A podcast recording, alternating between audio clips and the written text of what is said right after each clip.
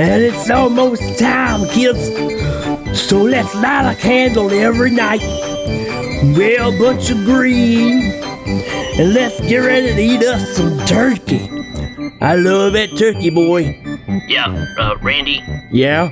none of that has anything to do with Oh, for Pete's sake, Charlie, I see the kids running around with a drumstick in their hand. Have you ever seen walking trick down or the street? at all? Don't tell me you don't have nothing to do with it. Clytus, I'm bored.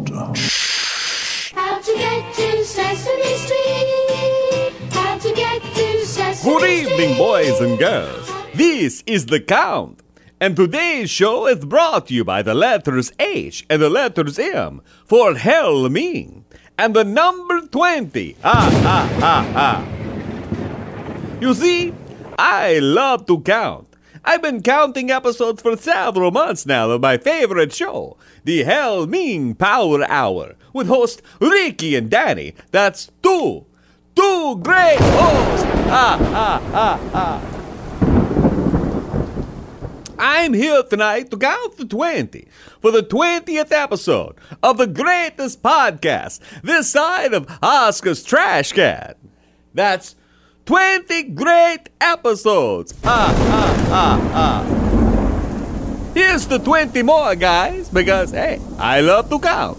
Keep up the good work. And by the way, Grover says hey. The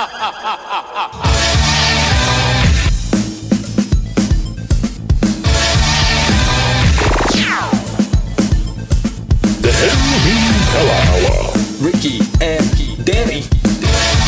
R wants your children. It's just that simple, people. Oh, Flash Gordon. Mr. Mean, tear down this wall. Randy Newman. Helming. And it's changing. Shut up, Linda. Shut up! Do you shut And now, here's your two hosts of the only show that cooks the bacon and cheese in the middle of the hamburger patty. Here's Rick and Denny. Hey, hey, hey, what's going on, people? Welcome back, everybody, Yeah, yeah, yeah. Sit down before you fall down. especially you in the back. Watch out. Hey, got a lot of fun for you. Welcome to our Spooktober. What you might call it? I don't know what to call this thing. We're gonna a good time coming at you with a chainsaw.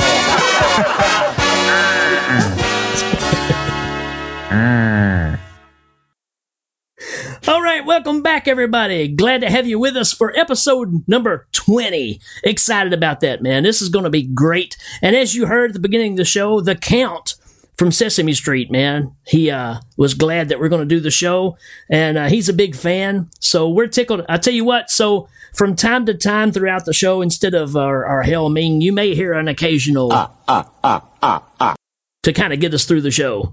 So uh, you got that, and I also took uh, in, in honor of being our spooktacular event. I kind of did this to the Hell Ming too. And let's remember, people, that we only make one episode a year. So that means we've been doing this for 20 years now. Yeah, and you guys have been kinda with us since the beginning. 20 Yeah. years. 20 years, folks. You got to celebrate decades. that. It's incredible. so we're taking, and the, and the audience is, is happy with that too. They, they're really on board. And uh, glad to have the audience back with us. But uh, hey, we got a fantastic show.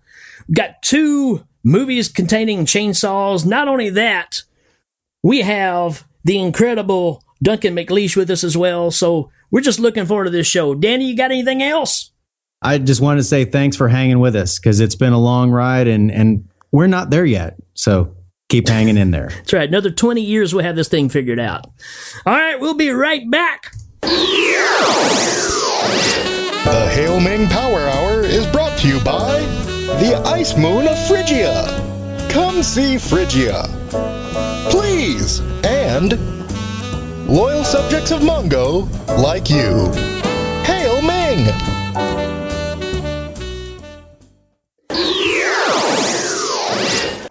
All right, everybody, and welcome back. We are excited about this, getting to some scary movies that we like.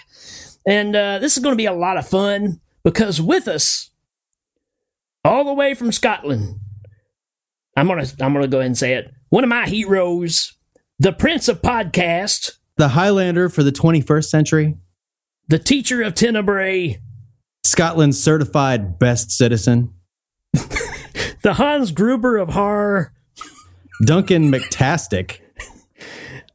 the Ghoul of Grangemouth, I think The we can just go ahead and bring him in here. the Phantom of Falkirk. Now, The let's just guy- bring him in there. Let's stop giving him names. And Now I got name one him. more. The only guy that I know that says film, Mr. Duncan McLeish.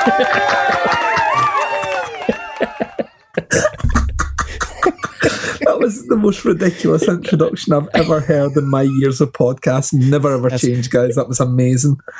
That's what we go for. Oh, that was so funny. Oh my god. Thank you very much for having me back. It feels like it's been ages since I've been here, but it's not that long. I was I was doing the math last night because that's what I do at night time math.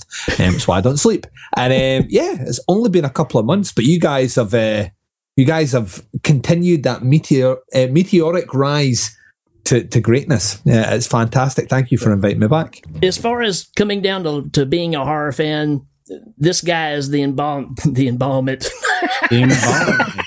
I, I like that. the embalmment of all the great movies put together.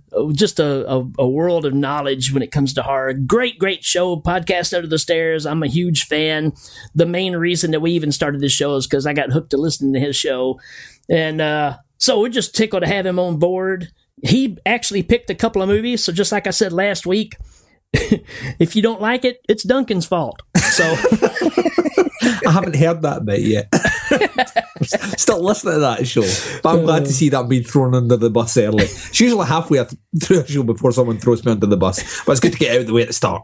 All right, so the two movies we're going to cover, we're going to step right into the first one here. The first one we're going to cover, to me, is a classic, and we'll talk about why. But uh, it's the incredible Texas Chainsaw Massacre Part 2. And to give us a synopsis on that, we got uh, the great John Cleese.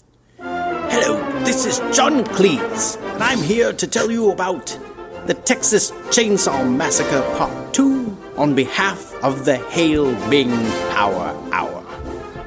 Fun for the whole family. The Texas Chainsaw Massacre Part 2 is the story of five fluffy bunnies on their journey to the Rainbow Kingdom to save the denizens of Melody Valley from the Frog People. A solid 10 out of 10. Young and old will delight in this feel good film. Watch for cameo appearances from myself, Treat Williams, and Hulk Hogan as the sheriff. Treat Williams. Ta-ta. Oh, Treat Williams. It doesn't get much worse than that John Cleese. At least they didn't mention the war. That's what war would that be? Uh, you're not allowed to mention it. Uh, oh, that one. All right, man. So let's. I tell you what, Duncan's our guest. Duncan, what's your Yes. first reason of why we watch Texas Chainsaw Massacre Part Two? Chop Top. Oh yeah, without a doubt. Yeah, Bill Moseley's Chop Top. Um, unfortunately, Bill Moseley's not really been able to get away from Chop Top since he played that kind of version of that kind of over the top hick, sort of hillbilly redneck hybrid character. But um, he is instantly entertaining and gross in equal measure. Uh, the plate is disgusting. The fact he has to scratch his plate with a modified coat hanger is disgusting. He looks disgusting, and um, yeah, he's hilarious in this movie. You know, uh, well, and, and when he's first introduced there, and he and he asked her if she's going to play Anna Vita Degata, Yeah. it's like that that song's messed up enough without you messing up the title. But I agree, he's he's definitely in my top reasons uh, because he just he chews up the scenery every scene he's in, and and you never know what he's going to do next. You messed up my Sonny Bono wig. it's good. Just his, lines, man. I mean, you've heard the quotes from Chop Top and samples that are in people people's music. Uh, Dog know, uh, will hunt. Dog will hunt. It's an iconic character, and it's hard to believe really why until you see this movie, and he he just really steals the show. Uh, well, he steals one half of the show. I imagine Danny's first reason is the other half. Well, you know, I'm, the other half, if you're talking about Caroline Williams, stretch the DJ. That my first reason to watch it. Actually, I think she did a fantastic job being Alice in Wonderland in this movie because she she goes down the rabbit hole literally, and and it's it's kind of like the first one. They tried to reprise a lot of the just just the the feel of being trapped with the insane, uh, and they tried to make it over the top in an '80s way, and it must have been near impossible for her to pull that off. I mean, I, I, maybe you thought I was going to say Dennis Hopper. Yeah. And Dennis Hopper m- most certainly is a reason to watch the movie. He's Yeah. fantastic, but but I've got to say that she deserves every bit of credit that she can get for her performance in this because she might just be a scream queen, but I, she's got to go through so much. And Right. she does a she's great. Yeah, I agree, and, and I'm I'm really shocked actually that you picked her because she's who you identify with in this movie. So this is who you're taking the trip with, and just some of her lines too. Hang up, hang up, hang up, hang up. yeah, so it's great. So uh, it leaves it to me. I'm going to say Dennis Hopper, man. I forgot how over the top he is in this movie. He is on. He's on some sort of narcotic. I, I, don't believe for one second that this man is not fueled on pure cocaine. Like uh, like little Pablo Escobar was at the back just feeding him drugs. Um, there is no way that this is like he said himself that he thinks is the worst performance he ever. He ever turned in in any movie. I would say to him, he's not seen every movie that he's ever been in because this Yeah. is just wholly unique. Wh- When have you ever met a character who's essentially, on some level, supposed to be the hero, and then you realize really quickly he's just as demented, if not more, Right. than the actual villains in the movie? that's what's interesting to me about this. The whole time revisiting and watching it, which you know, there's a lot of dark humor in it. We'll talk about that in a little bit. But to me, everything Rob Zombie has kind of pulled away with Devil's Rejects and House of a Thousand Corpses is so much this movie. Yeah, William Forsythe's character in Devil's Right. Rejects is is definitely 100% Dennis Hopper's character Right. in this. I totally agree. Caroline Williams, you even said it a while ago, Danny, going down the rabbit hole. These are all things that are in those movies. And uh, I guess I didn't put it together to go back and revisiting. It's like, wow, Rob Zombie really took a lot from this movie. You know, in the in the whole trip into uh, what was it, Texas Battle Land, and and the Nom Nomland. And the uh, the whole Mad Max uh, future that they live in, uh, uh, it's really it's almost like you're supposed to be getting deep in there, but you're still just scratching the surface. Right. I think I- I that's I, don't know. think that's what makes the movie like so jarringly effective is that very much like the in the very first Texas Chainsaw Massacre, um, everything you see in, in the first 10, 15 minutes of that movie is just uh, a superficiality of a world that we think we understand, but when that door slams, when you know when Leatherface slams that door, and then you Right. realize there's a whole different world behind that door. Um, that's the scary part because from that point onwards, there are no rules. There is no understanding of where that movie's going to go. And Texas Chainsaw Massacre 2 just basically ramps that up on almost every level. So there Right. is no context for anything that you're seeing here at all. Um, it's like you say, it's like some sort of weird dystopian future. Uh, that there's a theme park that doesn't really make sense. So why would anyone go to it? I mean, the movie doesn't explain anything then, but Right. to its credit, shouldn't explain anything because that's the most unsettling part of the movie is that when you go round the corner with a character, you really genuinely don't know what you're going to see. And that just doesn't fly in today's cinema. You know, today's Right. cinema, they want you to know that when you go around the corner, there's going to be the scare or there's going to be, you know, there, there's going to be some some kind of version of um, something that you can identify with, something that you've seen before, something that you understand. And Texas Chainsaw Massacre 2 just exists in a world where nothing really makes sense. And you just have to, as an audience, just have to ride the roller coaster, so to speak. And um, yeah, it's it's really there's there are certain shots in this movie that are genuinely disturbing, even though the movie itself is.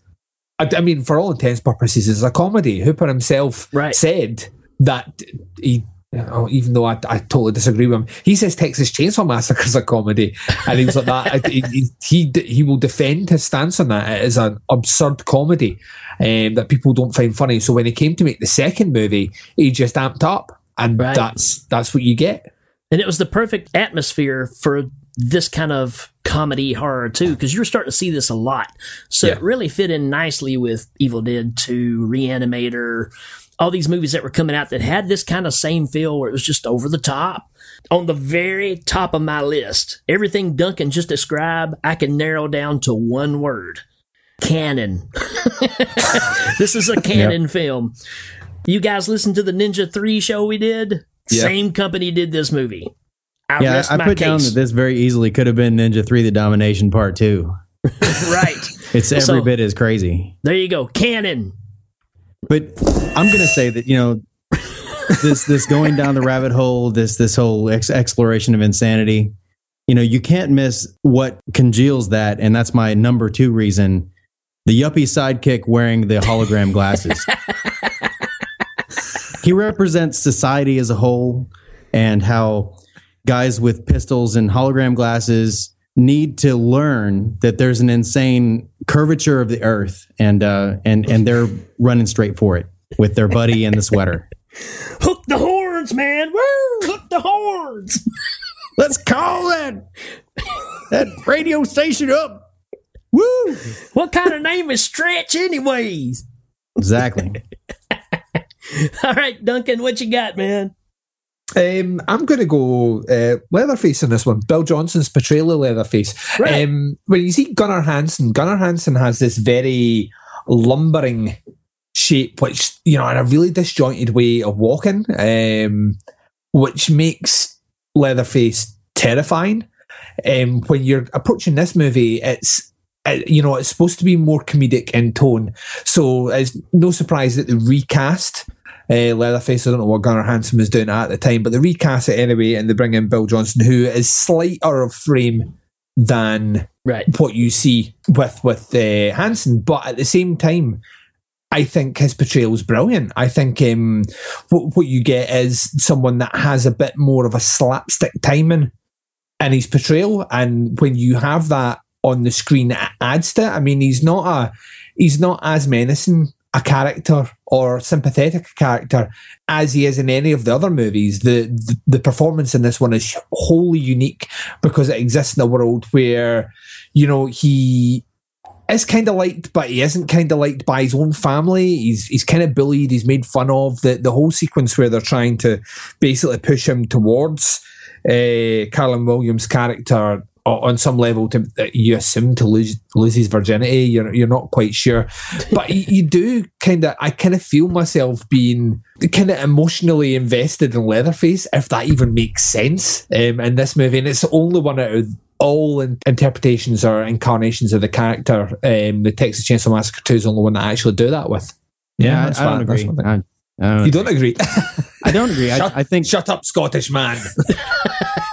uh, first off, uh, you know, like uh, it's it's really hard for me to compare these two movies. I mean, uh, it's true that you you go down the rabbit hole. You, in the first one, you're in their house and just it's their world. They're far away from society as a whole, and in that way, they kind of still do it. Now it's in a big theme park because that's kind of your comparison. You know, when it, when it comes to Leatherface in the first one, it's almost like he's a child, uh, and and I don't disagree that it's different. It's like he, you know, he these people keep coming in his house, and he's like, "Why, are these people here?" And he's very panicked, and that's kind of a, a weird dichotomy with the fact that he's also a a killer, you know, who who slaughters the people that he kills, and and you'd think that he would be menacing or brutal, but really he's just a child, and that's what he knows. Um, and in this one, I, I think that I don't know. I it might be because he's diminished and the fact that they give him this love interest uh, and and it turns into kind of a lurid um, sexual interest that he enacts with the chainsaw often Yeah. you know uh, i just i don't know that it's a better performance I, I just think that i feel like a lot of them just kind of phoned it in and the ones that did a good job were just crazy to begin with I, I don't. I, I would stress is it is not my favorite portrayal. Um, uh, Okay. Hopefully, I didn't say it was my favorite portrayal. no Um, no you probably didn't i didn't I think I think in terms of let's put it this way, every other portrayal of Leatherface, even even jumping to the remakes and the prequel and the most recent one, and obviously we've not seen the one that's about to come out where he's a teenager, uh, which is a terrible idea. But um, all the other ones hark back to Gunnar Hansen's performance. All of them try and replicate Gunnar Hansen's performance, apart from Yep. Bill Johnson in this movie. He's the he's the oddity out of the whole group, um, in a way which, like I say, it just it stands out to me. I think it's I, I do think you're right in in pointing out that there are actors in this movie um, that are you know kind of just there for the cash and not there for the art. Um, I think it, it's a, it's an interesting performance, and another thing you hit on the head that which I totally agree with, and it's one of the reasons I have issues with certain horror franchises, is when you bring in another villain, so to speak. Chop. This is Chop Top's movie, really. Chop Top's the one that's quoted. Um, Chop Top's the one that's you know on pretty much every fan art, you know, Yeah. picture of this movie. When you bring in any second kind of antagonist into a movie, you lessen the role of the original antagonist. So, um, the first movie, even though Leatherface is, you know, in the background doing what he's doing and he's on the cover and all the rest, Leatherface should be an ancillary character in there, very much like Pinhead is in Hellraiser, but the fandom of that movie elevates that character to he is our protagonist. He's the main thing about that movie. He's the one we're going to follow. And this movie, Chop Top, shares you know, probably he has probably more screen time and is because he talks and he's over the top and all the rest. We we have that thing that I think is very easy to overlook. You know, Yeah. Leatherface in this movie, and I think the fact that I notice it as much as I do is a credit to the performance. My my whole thing is part two is supposed to be as far away from the original as possible.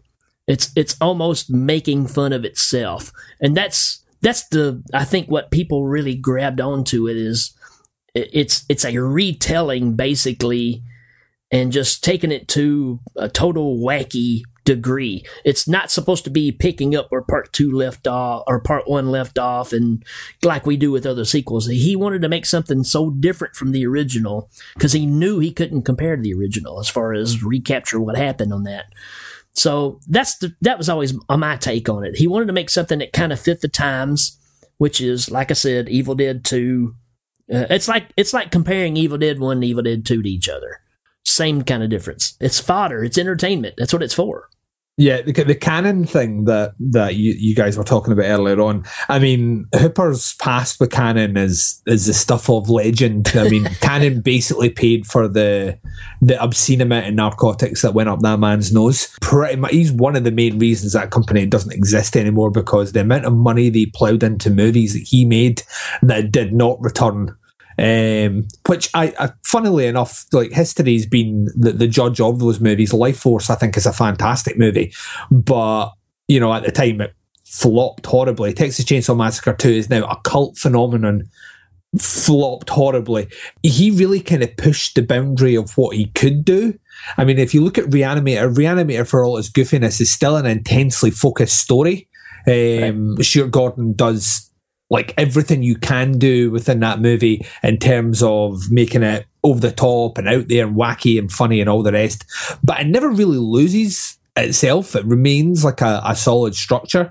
Uh, Texas Chainsaw Massacre 2 loses itself about three or four times in the film in this movie, and I get the feeling that he would, you know, Hooper was just like, right, right, I, I don't have anything written down on the page now, so right, uh, uh, you know, uh, what I want from you, Hopper, is I want you to come in with two chainsaws and just ad lib, just go for it.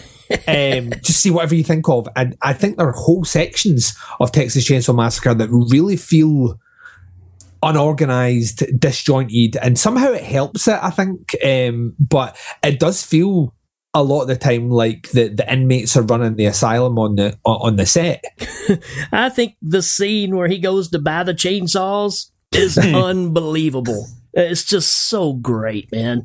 And what's great about it, especially here in America, back in that time, we had stores that looked like that. Where you just walked in, there was over in a corner, there was a whole section of just chainsaws or whatever. And, you know, I don't know that you'd go out front and chop a log with it, but there was storms. There, there- there's something that felt really real about what was going on there until he went outside. And uh oh, that scene's just incredible. I just love it. Well, and it's Dennis Hopper being Dennis Hopper too. He's when he walks into a room, yeah, you don't know what he's going to do. So yeah, absolutely. That that's one of the ones I remember being a kid and seeing this movie. I remember the the nighttime truck versus car. Oh yeah, yeah. You know, with with the uh, with the dead man dance, where where Leatherface has his his like dead man costume, where he's got the dead man in front of him, and all that. I remember that vividly, and I also remember him going out front and whacking the crap out of that log with that giant lumber chainsaw. Right. Um, and as Yeah. silly as it is, you know, it just stuck with me this many Right. years. So I think that's why we still end up talking about it because to me, the first image I think of is that truck going in reverse alongside of that car on that bridge. Like you said, the dance that's going on, but dude loses top of his head. Uh, That stuff just is so vivid in my mind. I guess because I'd never seen anything like that at the time. Yeah, Anybody? absolutely. Definitely. No, no, I 100% agree. Well, and so uh, the next reason I've got is the over bow-legged cowboys in uh in Lefty's uh in Lefty's hotel. There are two of them. They got an arm around each other. They're going Right. to they're going to Mac on stretch, and uh, and they're walking down the hallway, and he gives them a look, and they just kind of stumble off the other direction. But man, those guys must have been riding some humongous bulls or something because their legs are like six feet apart. And you got Tobe Hooper there in the hallway that the guy throws the beer bottle at him, and he goes like, Oh, "Whoa, yeah. what?" Ah, yeah. I, I just love this idea of uh, Tobe Hooper thinking, I'll, I'll, I'll do a Hitchcock. You know, I'll just I'll just appear in the movie. That'll be fine, won't it? So I, I, yeah, it's uh, it's glorious because part of you thinks, you know, is it planned or was it accidental? And, and knowing what he's like as a director, it wouldn't surprise me if he, he was accidentally in that shot. Well, and speaking of Hitchcock, Hitchcock, the uh, when when they leave the radio station and she's following them to their uh, stomping grounds at at Battleland, their uh, Nom World, um, the the music when she's driving, right, it is is dead up from the original Psycho. It's that it's that music that she's she's driving to, and there's still the heist plot Right, in right. Psycho. yeah Uh, I, I heard it, and I s- well, as a kid, I probably never would have noticed it, but today I, I certainly did. And I wondered if it was just, oh, you know, we already have like some some suspenseful driving music. We'll just throw that in there, or if it was intentional. you just don't know when to watch that. Um, reasons to watch this movie. It, it didn't get released in the UK in, in the year it came out. I think uh, if you're in the UK, you point now that you have the Blu-ray and stuff like that that are out, you get to watch the movie uncut. It wasn't released. I mean, the BBFC in this country wanted to to basically chop. I think it was about 25 minutes out of the movie, which had already been ridiculously chopped by Cannon. Um, so the movie essentially got pulled from UK release, um, which a lot of people don't know. Uh, so yeah, I, I think reasons to watch it is now in the UK. You can own it, well, fully uncut to the way it was released in it. Yeah, yeah, Right. Cannon released it, um, which is which is a treat. But I still struggle to get my head round what is it in this movie that you know the BBFC tried to cut more stuff out of because it's you know Reanimator got through, Evil Dead Two got through. Yeah, wow, yeah, those movies were not banned on the level or you you know demanded huge amounts of cuts. Reanimator did get quite a bit of cuts, but but nothing on the the level of five minutes. Man, I mean, to me, Reanimator mental. is just on another level as far as gore Yeah, compared to this one. That's incredible. it's, it's, it's weird. It's, I think it's all to do with, um, I don't know, maybe it's that idea of being focused again. Like Texas Chainsaw Massacre 2 is kind of like a weird, surreal nightmare. Um, it just happens to be a slightly weird, surreal, funny nightmare. Uh, whereas you watch Reanimator, it's clearly a horror movie. So And it You could know. be by just name association too, because the first one was such a classic. First one was banned in the UK. Right, right. So, So, for- probably for just many, because many it was the second one, they're already going to look at it with a microscope more than they would something else. Yeah, I was going to ask if if the original Texas Chainsaw Massacre was was released because I could see how the type of of horrifying gore that's in this one, where it's basically treating people as if they're in a slaughterhouse. That's that's definitely what makes the first one so jarring, is because you know you got Grandpa coming in to deliver the final blow, and and the idea that these people are just meat Right. it, it- it's it's still there. I mean, as as silly as the second one is, it continues that thread. so if yeah. that's what's what's disconcerting, then I can see how censors would see the same thing in in this movie as well. I think But maybe they let it through because you know because there's so much goofiness that they can just let it through and cut that stuff out. Right. Yeah, I mean, anyone that watches that first Texas first Texas Chainsaw Massacre walks away with the opinion that that movie is like. Well, a, a bathtub full of blood, you know, like in terms of how much, and there really isn't. There's a couple of teaspoonfuls of blood in the entire Texas Chainsaw Massacre, but it's the it's the psychological trauma of watching the movie that's the scary part. Um, and Texas Chainsaw Massacre Two definitely ups the gore and all the rest, but that first movie was banned for over a decade. Right. Um, it remained on the, the the banned list, and that predates like video nasties and stuff like that. It was just banned. You Right. couldn't could not see the Texas Chainsaw Massacre. But the second one, instead of getting banned, they just held it back until you know they could release it at a later time with less severe cuts because that changes year on year. Definite reason to watch it if you're in the UK is get a copy of it now because you get to see it the way it was intended. Man, if there was only a podcast out there that talked about all the movies that were banned in England and and uh, talk about the the nasty list. Oh, wait a minute, there is. Danny. Yeah. it's co- it's called Doing the Nasty, and I think uh, Duncan McLeish is on there with Andy Blockley. Oh, oh you don't have a voice of him. Please tell me you don't have a voice of him. No, I was going Oh, to that's say right. Andy I thought you- Blockley. The last time I was on here, he did J.W. Pepper, and I'm still trying to get my head around that. for Highlander. So I've got in my notes here, and it's not one of my reasons to watch it, but I do want to get you guys' opinion on it. Does this movie strike you as a lot like Nothing But Trouble? Hmm. And No- Nothing But Trouble, the Dan Aykroyd movie. Uh, Right. yeah, th- they go to that town where they're basically the law and the Yeah. judge, and Yeah, it kind of feels like that for sure. there's even a grandpa in a wheelchair, and Yeah. Now you're mentioning it, that there's there's quite a lot of similarities. what one came out first? I, I think it came out before Nothing But Trouble. Yeah. so I- yeah, I'm yeah, it sure it certainly did. You, So, you know, you think the filmmakers may have watched Texas Chainsaw Massacre too and went, hmm. Well, it's Dan Aykroyd's brother, and he wrote Nothing But Trouble. So maybe they were sitting around saying, "Let's just remake Texas Chainsaw Massacre Part 2. And, then star- Aykroyd's like, no, man, I want to do Doctor Detroit Part Two. Let's get John Candy in there. Smells like Sao Paulo. Oh, I wanted to bring up this since we're talking about this. One thing to stop and watch, I, I call it the chop top stunt. At the end, when he's fighting uh, Stretch up there at the top and then he falls. Have y'all really watched that guy, whoever it is that's falling down through there? That's pretty remarkable. Yeah, that was one of my one of my points. Is the end of this movie, like the, the very final sequence, is so wonderfully weirdly nihilistic, um, considering the journey you've went through to get to that point. It's just a really weird kind of, almost the sort of thing you would have seen at the end of like a B movie in the 1950s, like a sci-fi sort of.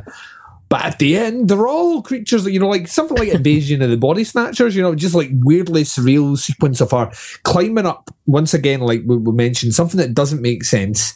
This kind of hill kind of structure thing, which you know, why is that there, and where where is this movie actually taking place? Is that I, I don't, I've never been to Texas, but can't imagine Texas looks much like that. Um, and if it does, I'd be wanting to move out of Texas. Sorry if I've offended any of your Texas listeners, any any of those Texans. But the end of this movie really ramps up into like it's it's almost like a completely different movie. The last five minutes of this movie feel like it was like no one had decided what they were going to do at the end, and they just tagged on an idea, which they may have very well done.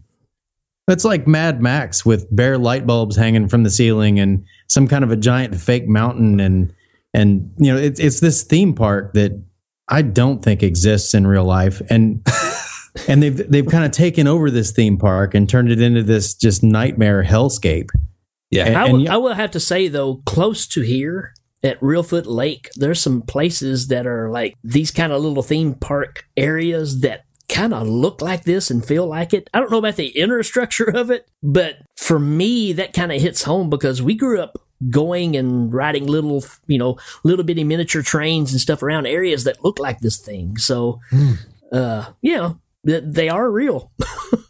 Uh, we had Opryland, but nah, it's nothing like Opryland. no.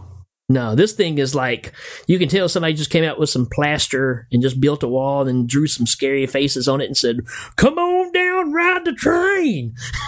They're like giant miniature golf courses. Right, right. Yeah. So I mean, you know, th- these things are out there. So it's these structures were built in the '60s into the '70s, and they were all run down by that point, and the place is shut down. And they just leave them there, and uh, that looks like what this thing is. So uh, I have witnessed things that look like this in Tennessee. So there you go, folks. I'm breaking the myth. how about how about the fact in this movie that Chop Top is almost like a, a prophet, and that when he's in the station, he has to hear the he has to hear the music from. He asked for the soundtrack from Rambo Three, um, and Rambo Three wasn't made when this movie came out. It was made like about two or three years after this movie, um, which is is did Tobe Hooper know something? Uh, maybe so. he Maybe knows he was the up- future. Maybe he knows the future. But yeah, I think that's quite funny because it's obvious, it's clearly a joke at the expense of Rambo, but it's a joke that happened ah, ah, to ah, actually happen. There you go. I think it might have been more along the lines of the joke that you know from uh, Spaceballs, where it's and coming soon, Rocky Nine thousand. You know, the, the the belief was that there would be a Rambo two in the near future, or Ram- Rambo two, three, Three. in the near future. Right. He could have been a prophet. I mean, he probably was on something that made him think he saw the future. Maybe when he that's the thing. scratched his plate with his his uh, his coat hanger, maybe it picked up some future rays, future transmissions from Right. an Oh, antenna, man. like a really bad antenna. And being that he speaks of the uh, Rambo 3 soundtrack, I've got it down at the bottom of my notes. the soundtrack for this movie, man, it's like, who's the big hot band right now? Yeah. Tim Buck 3. so you got a Timbuk 3 laden soundtrack with one Oingo Boingo song, a couple of Concrete Blondes, which at this time, the only other movie they were recognized in was The Party Animal. Oh God! And then at the end of it, this really bad reggae sounding song. And you know, I was like, man, what is this crap? This sounds like a really bad sting. It was Stewart Copeland. Oh, and I was like, no. Everybody's got to get paid, man. Everybody's got to get uh, paid. So yes, there is a an official soundtrack to Texas Chainsaw Part Two with legitimate artists on it. That's pretty bizarre. He's man, So- honestly, what a time. I, I got to say, the movie was starting to, to go down. You know, it was starting to go too far for me. And it kind of came back when Dennis Hopper found the wheelchair. Like that moment, the movie ceased. Like maybe that's where, you know, like you said, they were just letting the movie make itself. And then, like, and there's the part where there had been a, a previous mentioning that his brother's kid was killed by chainsaw maniacs, which probably does happen in Texas. Um, and and then you know, and then he finds the wheelchair, and then you're like, oh yeah, his brother was somehow tied to the first movie, and then you think of the first movie because up until that point, I almost don't even equate the two of them as being in the same world. Right. That, and Yeah. that's what I was saying. And that's why they had to throw that in there is to give you a reason of why is Dennis Hopper so bent on chasing these people down? Well, he killed his brother, Franklin, back in the day. So, Yeah, Yeah. and it's that it's that kind of once again you mentioned Rob Zombie, but it's that idea as well. When you look at the the tonality of House of a Thousand Corpses and The Devil's Rejects, tonally those movies are completely different. But the fact that you have William Forsythe's character is the brother of the sheriff that dies in the first movie, and that you know in this movie. Uh, wreaking his unholy vengeance is yeah you're you're one hundred percent right. Rob Zombie rips off this movie horribly. For shame, Rob Zombie. You're Dracula. I love the movie, and even I find myself drifting off at points and stuff. Sure. Check Sure. things about the room, and um, and it's just that the movie is very unfocused until it is focused, and when it is focused, it's focused. And again, with the retelling from that point on, to me, I mean, look at the things that happen with uh, you get the dinner scene again, kind of the same thing. Grandpa coming out the wheelchair, whacking her in the head. She gets away. You've still got the scene instead of it being, you know, the guy from the first movie, you got Chop Top strapping her across the back with the razor, which in the fir- first movie, she's running out to the road and he's behind her and he's just whacking her in the back with the razor.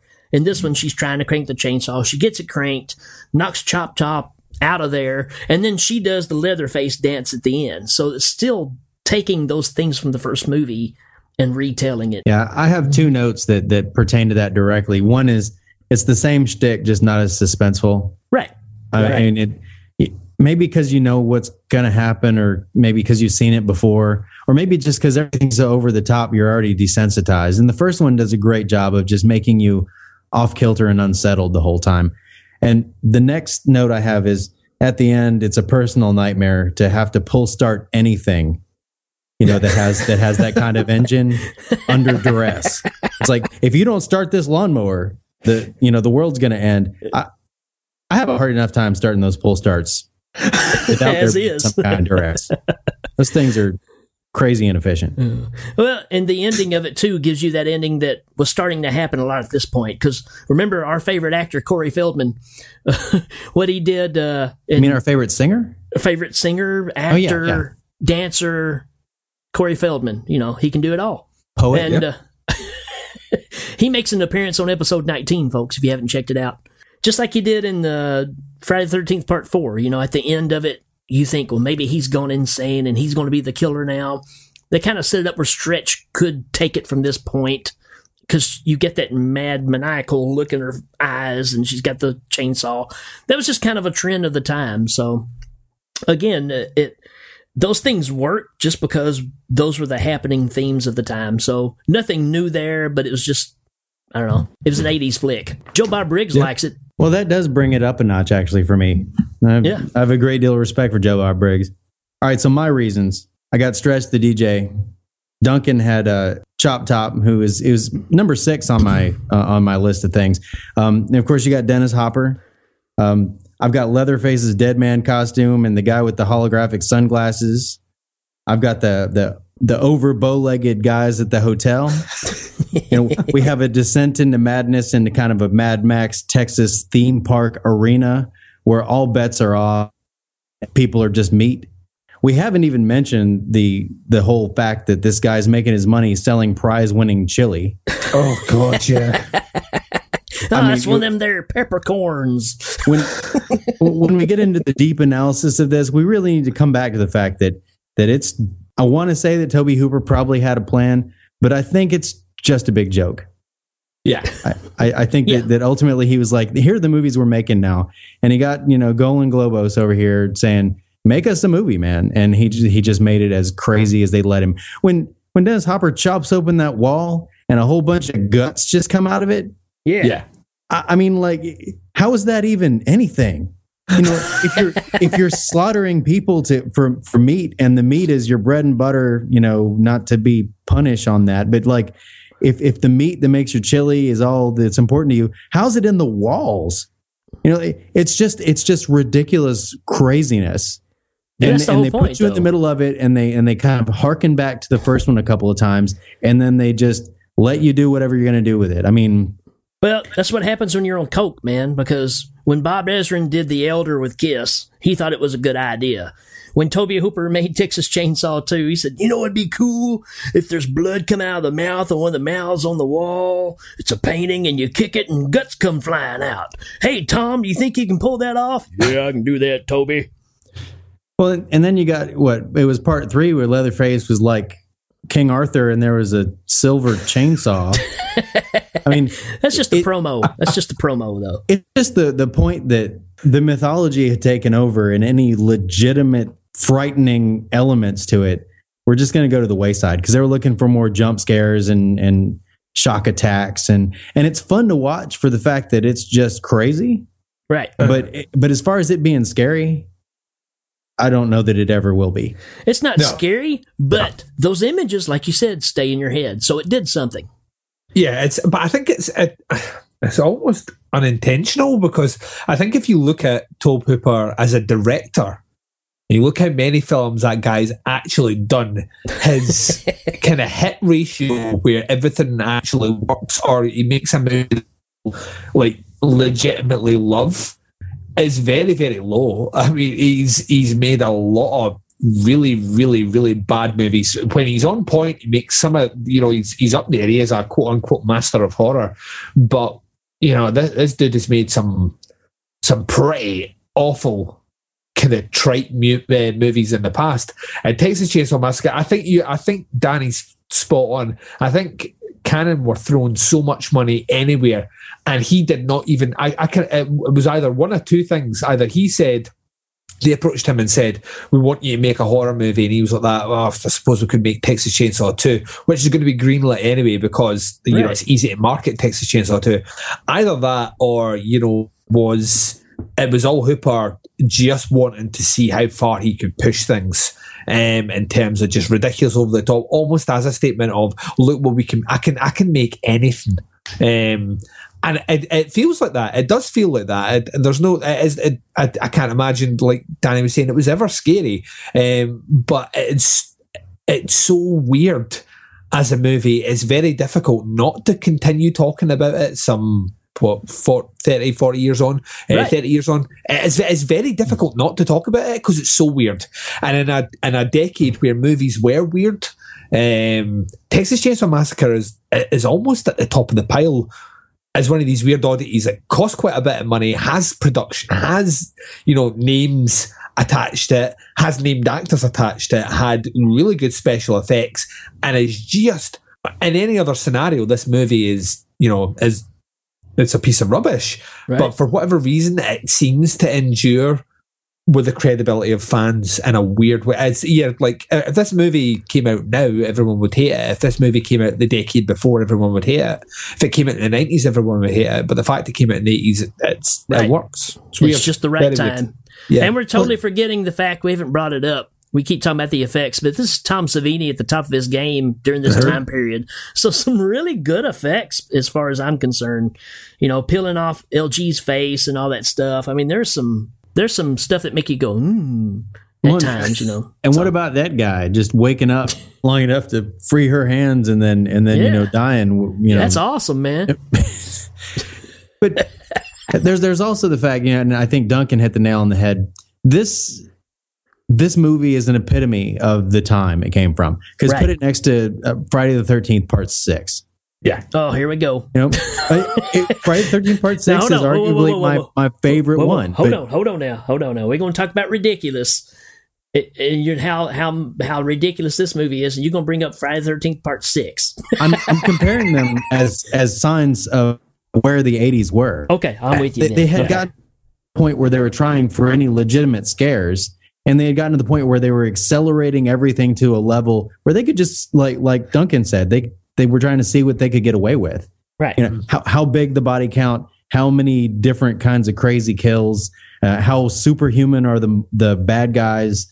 You know, it's not just a killer, and you know exactly who they are at the beginning. So it's not a mystery. It's just how many people can be mutilated, how many different ways. That's all it was, Yeah. man. About the body count, just like the iced tea.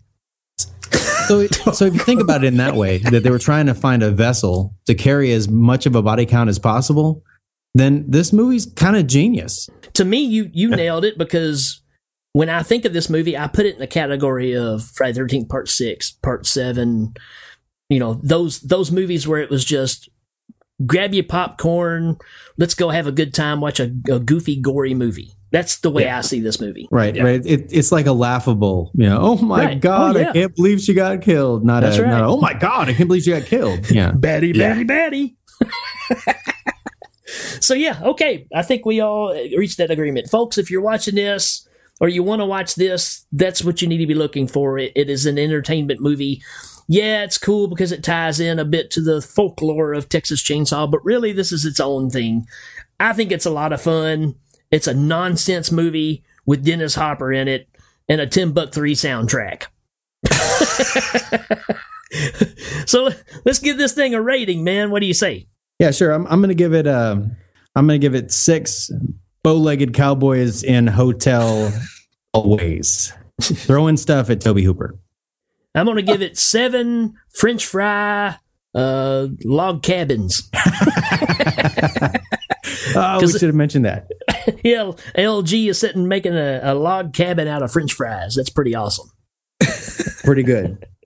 Duncan. Uh, I give it five peppercorns for the chili. Ooh, Oh, we know what they really are. All right. So as always, Brian Blessed, what do you think of Texas Chainsaw Part Two? Let the combat begin! To the death! Hmm.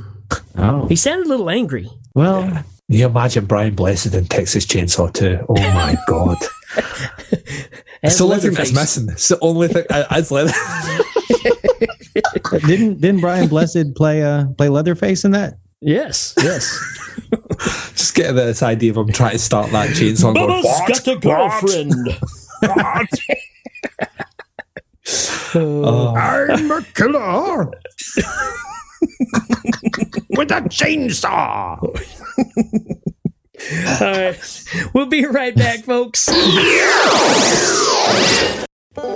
Where is the one place to satisfy all your chainsaw needs? Cooter's Chainsaw Empire. Where is the best place that you can find the best price on two cycle fuel? Cooter's Chainsaw Empire. Where can you go shopping and spit on the floor? Cooter's Chainsaw Empire. That's right, Cooters. And we carry 16 brand name quality chainsaws in assorted sizes and colors, and all American made. None of that yin yang stuff in here. And let me tell you, there are many uses for a chainsaw besides cleaning up your yard after a Texas tornado. From warning your neighbor that you mean business when you say, Get out of my yard, to just a conversation piece over the fireplace or even a family heirloom. Also, you can pick up a Homelite hedge trimmer for the missus. We even let you test them out right in front of the store so everyone can see the quality. So drive on down to Sawyer's Lane, turn right at the pond, and just a little jog by the honeysuckles, and you'll see a great big cooter.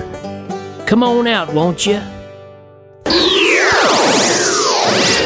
All right, welcome back to the second movie of episode 20 pieces. Uh it's uh it's one of a kind, folks. And uh I would say it's not for everyone, but uh I don't know. I I'm a fan of it just because of you think Texas Chainsaw 2 is crazy? Nah. This one's crazier. So uh Yeah. So before we get into that, uh, I don't know how Danny did it, but he actually tracked down to do a synopsis. He tracked down Macaulay Culkin. This is 1990's Macaulay Culkin. I've been at, left home alone to tell you about this the movie Pieces. But first, a word of wisdom. As my uncle Buck used to say, stay away from my girl, Richie Rich. Pieces is the story of the makings of E.T., the extraterrestrial, and the use of Reese's Pieces instead of M&M's. When M&M stepped away from the movie, Reese's Pieces stepped up, like a good son. What a Pagemaster. It's a fun movie with lots of behind the scenes info and more than a few laughs. Well, I'm off to go hang out with Michael Jackson. See you soon. Macaulay out.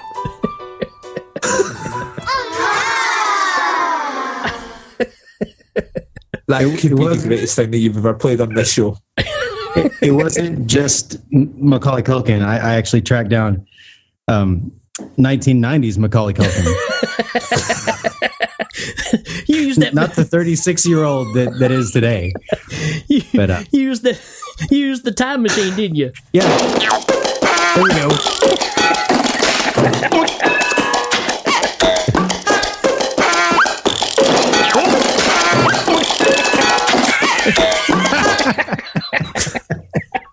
The worst thing about the time machine is, you know, just having to listen the whole time you're going back in time. You can't shut it off. That's the thing is once you try to shut it off, it just doubles it. You go faster in time, just like Huey Lewis. Gonna go back in time. That, that's our. There's our next uh, synopsis is from Huey Lewis in uh, 1981. All right, set your wayback machine. okay, Duncan McLeish. Yes. Why do we watch pieces? The first reason, the first reason you watch pieces, and this is, oh, it's, wait a minute, there's so many reasons you need to watch pieces. Like, like the fact that we're condensing this down into, I, I have too much I want to say about this movie. Hey, you take all the time you want, man. The first reason to watch pieces um, is the obvious one. It's the one that everyone's going to jump to, or is it? Um, is Linda Day George? It's Mary Riggs. All right. Um, I don't know if everyone else is good with that, but she's one of the reasons to watch me. She's she's attractive in a weird sort of way. She's too old to be like a world champion tennis player, but in this movie, she is. And she's also a cop because tennis players don't make enough money. I'm not, I'm not too sure about that. Um, and she's going to go undercover as a tennis coach. And she is legitimately the worst tennis player we see from just her side of the court. Um, that's like, that tennis match, man. It's just She the loves same him high and soft, man. She loves Yeah. him high and soft. just just just no um al- al- also taking into account that um oh god uh, she is overdubbed horribly overacts to a level which doesn't even sense in the movie and the infamous bastard scene is one of the greatest it's one of the greatest moments captured in cinema It I'm not even mean that sarcastically I mean it is one of the greatest scenes in cinema history, and I put that against any other scene in history. It is up there. Oh. It just is so over the top, and it doesn't make sense, and it is is the most wonderful thing. And she is the reason behind that. Her character, Mary Riggs, in this movie. Is the weirdest plot device to get a cop undercover ever. It ju- yeah, of all the other ways they could have done it, this is a huge school, but they're going to like find a way to get a tennis court in there and bring in a tennis teacher. It's just yeah, Who's an Oh. Uh-huh. undercover cop? yeah. She it's may be the she may be the only character that is female in this movie that that doesn't get completely naked too. This is also I mean, maybe her and the and the secretary and everybody else. The clothes are off. that stupid tennis match, though, man. Like, Oh, They took like two or three scenes, period, and just spliced them over and over and over. and then What- hitting that what- ball back and what, forth. what, what I like if it is they, they keep zooming round to the crowd and everyone's head moves at different times to follow the ball. Like they're not all moving at the same time to follow this. They're- moving very slow to begin with, so the ball's not travelling fast. But there are people that follow the what you imagine would be the line of the ball, and others have still not started moving yet. The fact that they're up on a high rise and you keep seeing the ball pass back and forth, and when you look at them on the court, they're barely hitting it over the net. Yeah, and the fact that there's only 20 people watching that match, but when one of them scores a point it sounds like Wimbledon, blows my mind. I was gonna say for tw- uh, I've got it in my notes for twenty attendees. They have quite a fanfare. It's huge.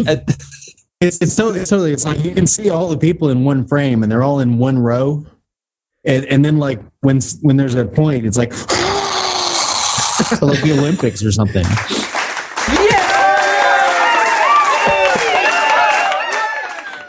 It's what it should have sounded like. It wasn't. so yeah, Li- Linda Linda George in this movie is it's one of the top reasons to watch it for all the reasons, and she doesn't come in it, into it until a good twenty five minutes into the movie. But when she does, it just becomes a whole lot more wonderful. Yeah, I, I my first reason to watch Pieces is Willard, the crazy gardener, yep. Yep. played by Paul L. Smith. Right. I mean, I I knew him from you know I, I recognized him immediately. The way that he like turns his head and looks at everybody from the side of his head, like both of his eyes like pointing one direction, like, like he like he's suspicious of everybody who asks him any question ever. Yeah. and and and he's caressing lovingly his chainsaw. You know, like oh, he's got to be the killer. Look at that guy. I mean, he is great. The And best every time question. he comes in, I love him.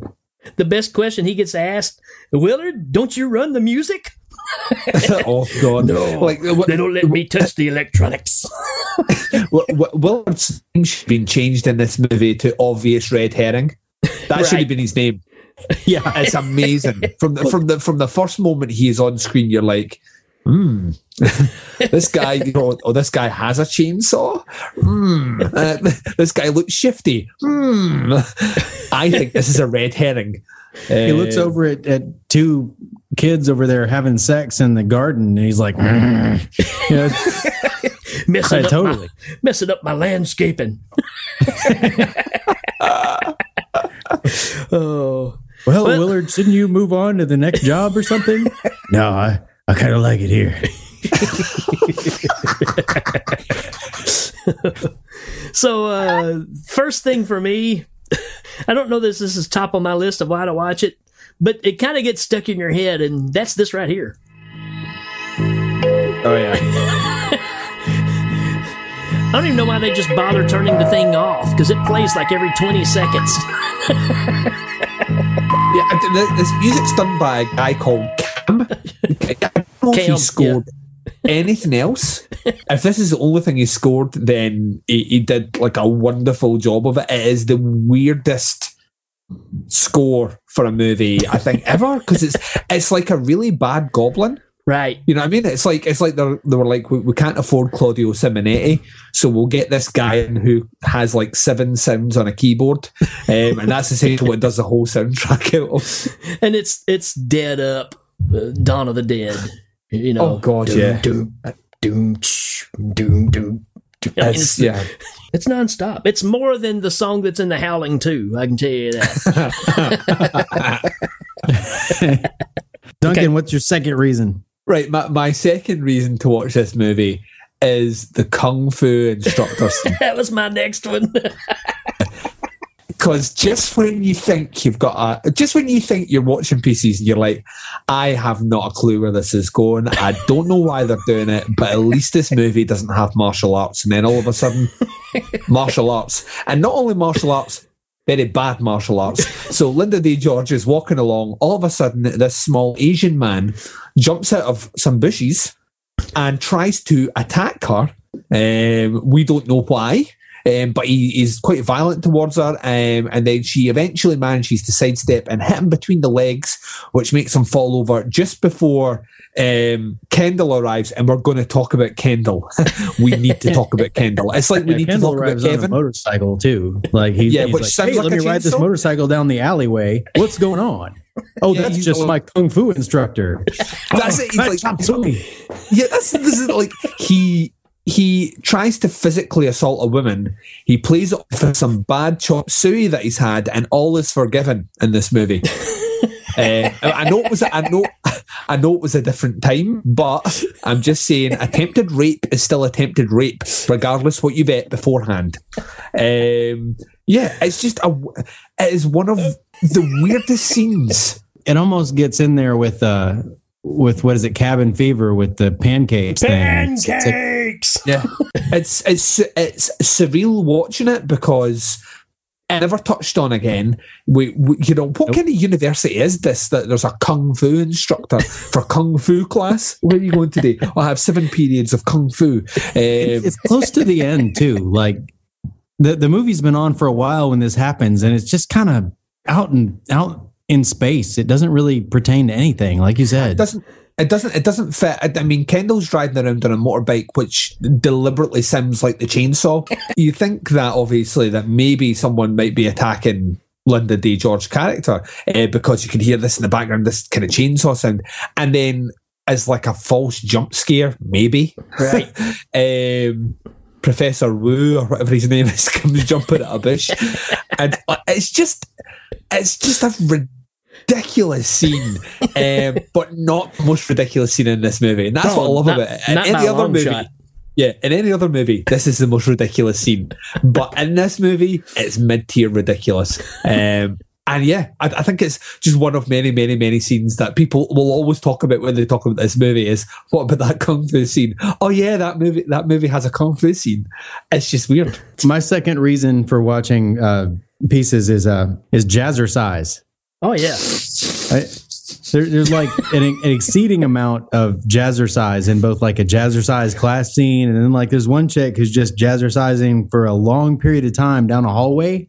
Right. To strip and you've got like this this soccer cam on her and she's like dancing her way to the bathroom which is down a hall and a flight of stairs and down another hall and through a way and and like she's like a mile and a half away from the class in this dark hallway and at night Now I- kick I don't know and what to say about that. and seven and eight and kick and turn. Now turn, kick, kick, kick, turn. Kind of like the uh, Pirate King workout, kind of. yeah yeah this is the only this is the only kind of dance class area where the changing rooms aren't off the side of it.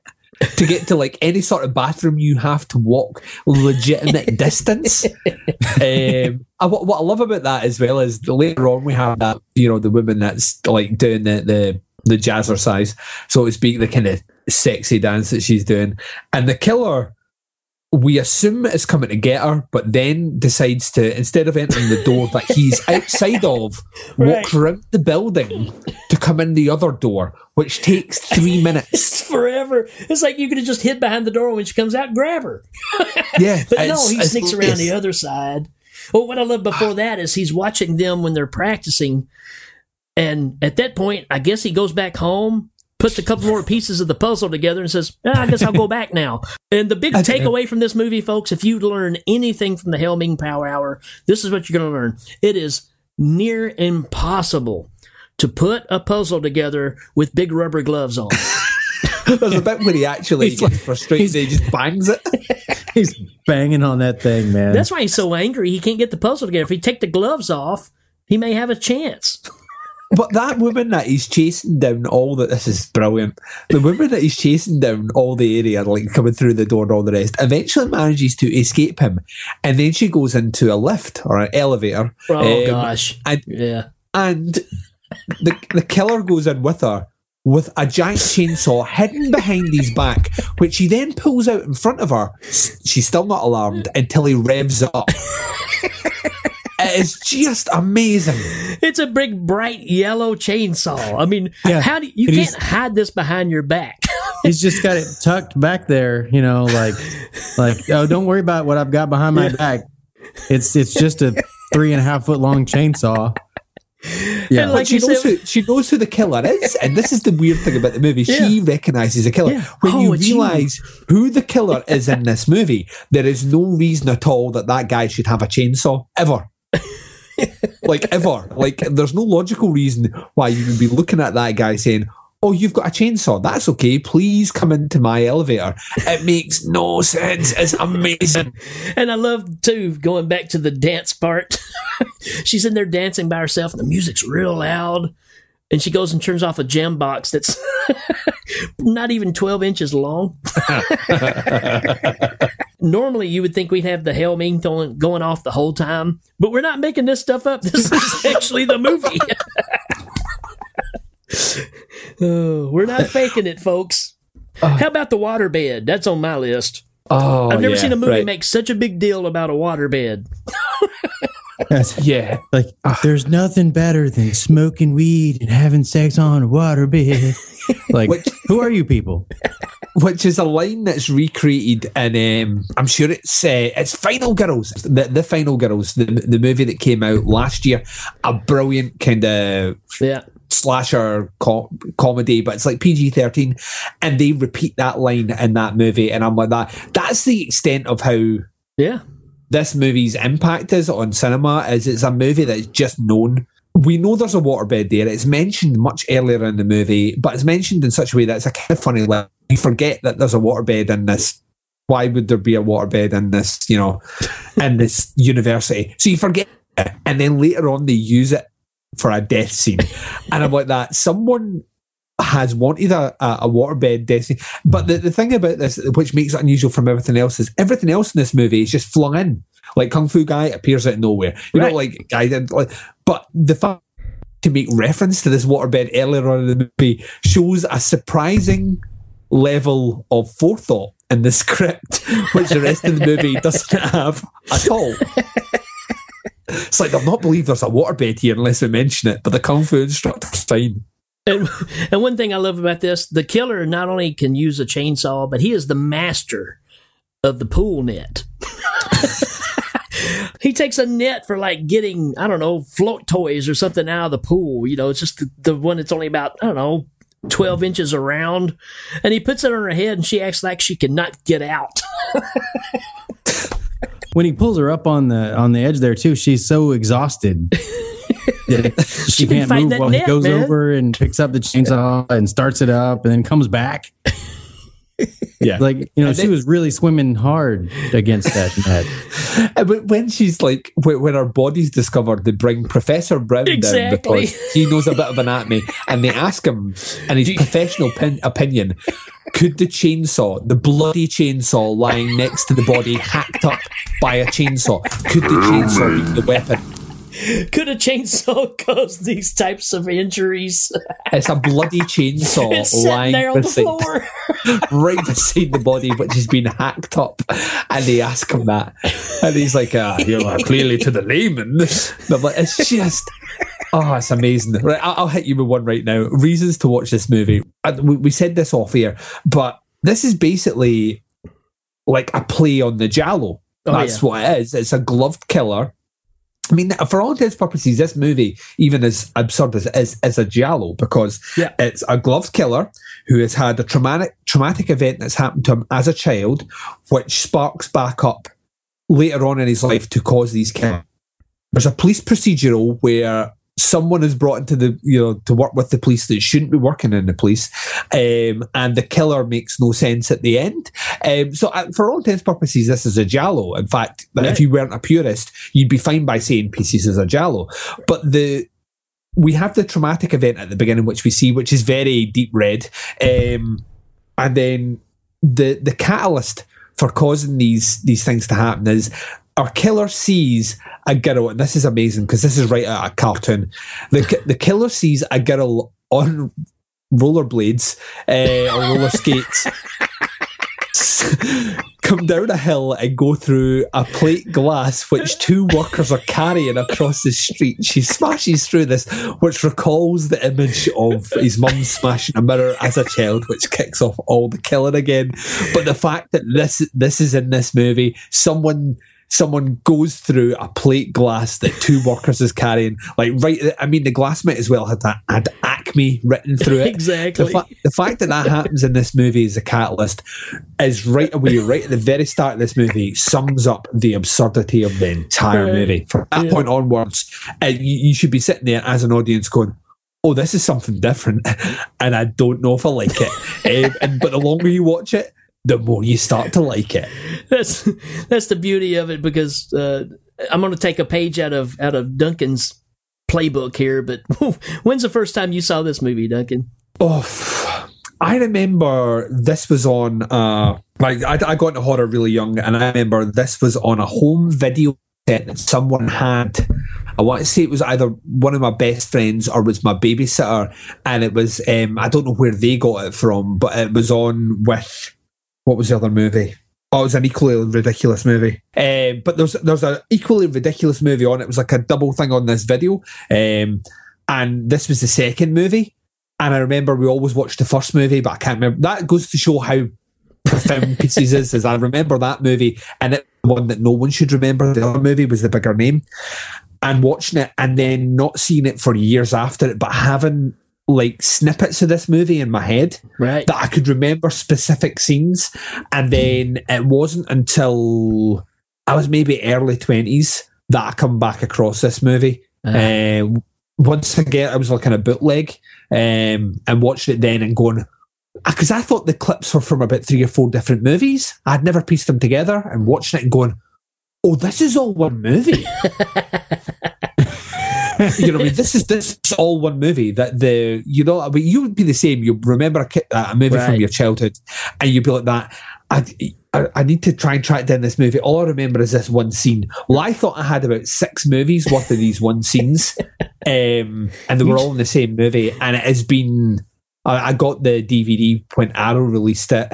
Uh, which is a couple of years ago now. It was one of the first titles they put out. I've seen this movie easily over 50 times. Wow. Pieces is like, I watch it maybe two or three times a year because it's like chicken food, uh, chicken soup for the soul for me. Whenever I'm feeling down, you put on pieces. Whenever you want to laugh, you put on pieces.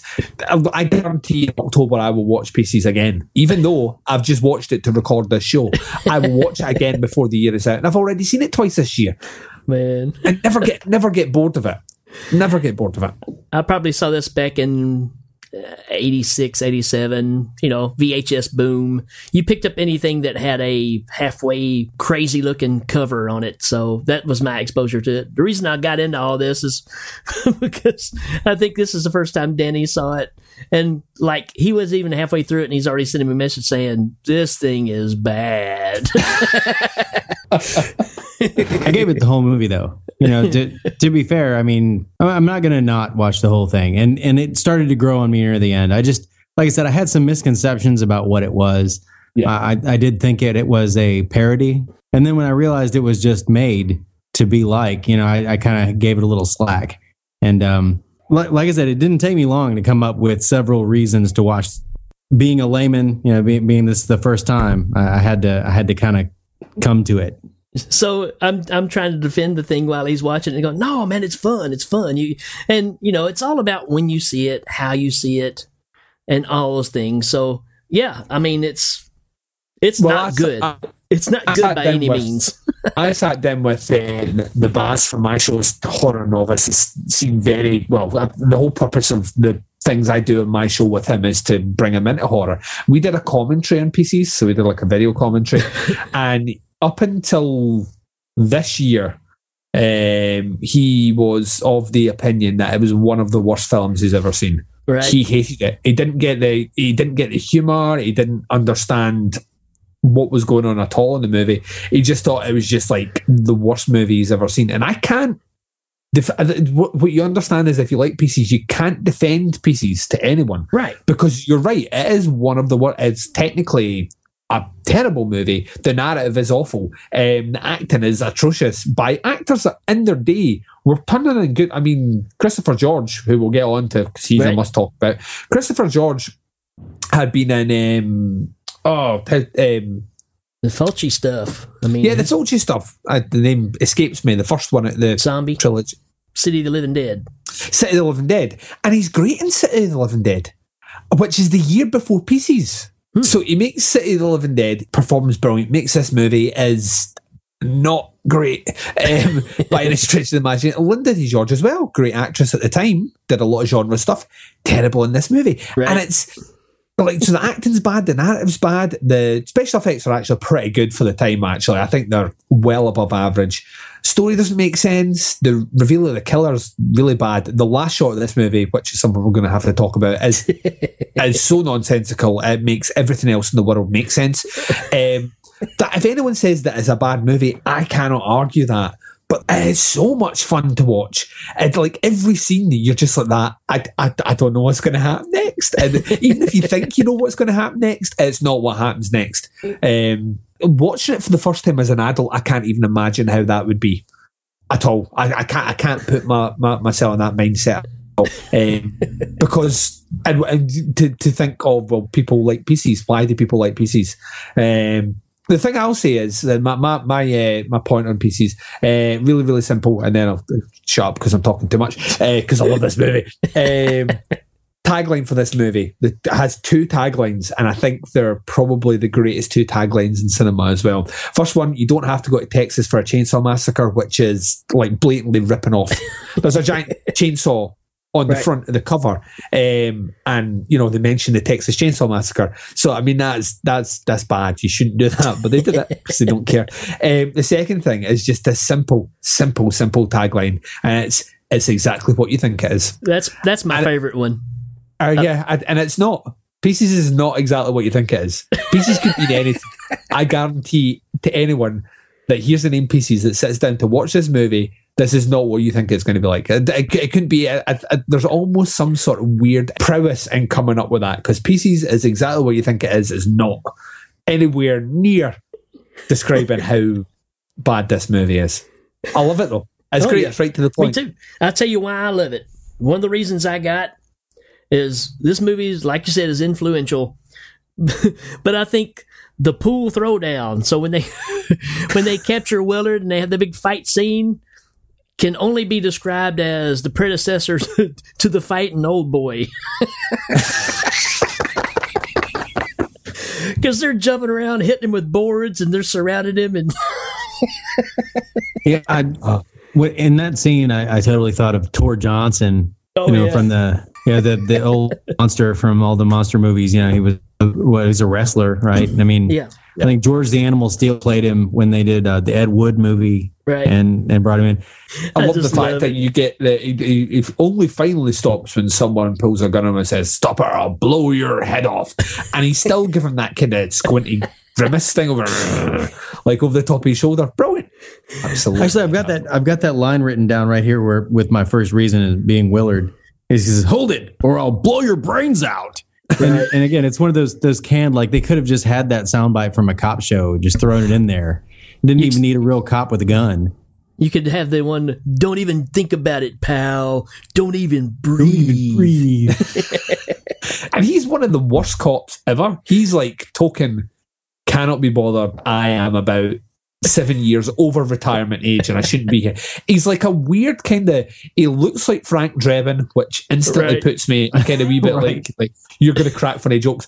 But see later on when they're in the library and the uh, best. case files and they bring they bring in Kendall to work with him and he's like, ah, do you want to be a police officer? Do you? um, like that. And then essentially the next thing he tells them is they need to get takeout food and you know like drink lots of coffee. And I was like, yeah, you're pretty much summing up.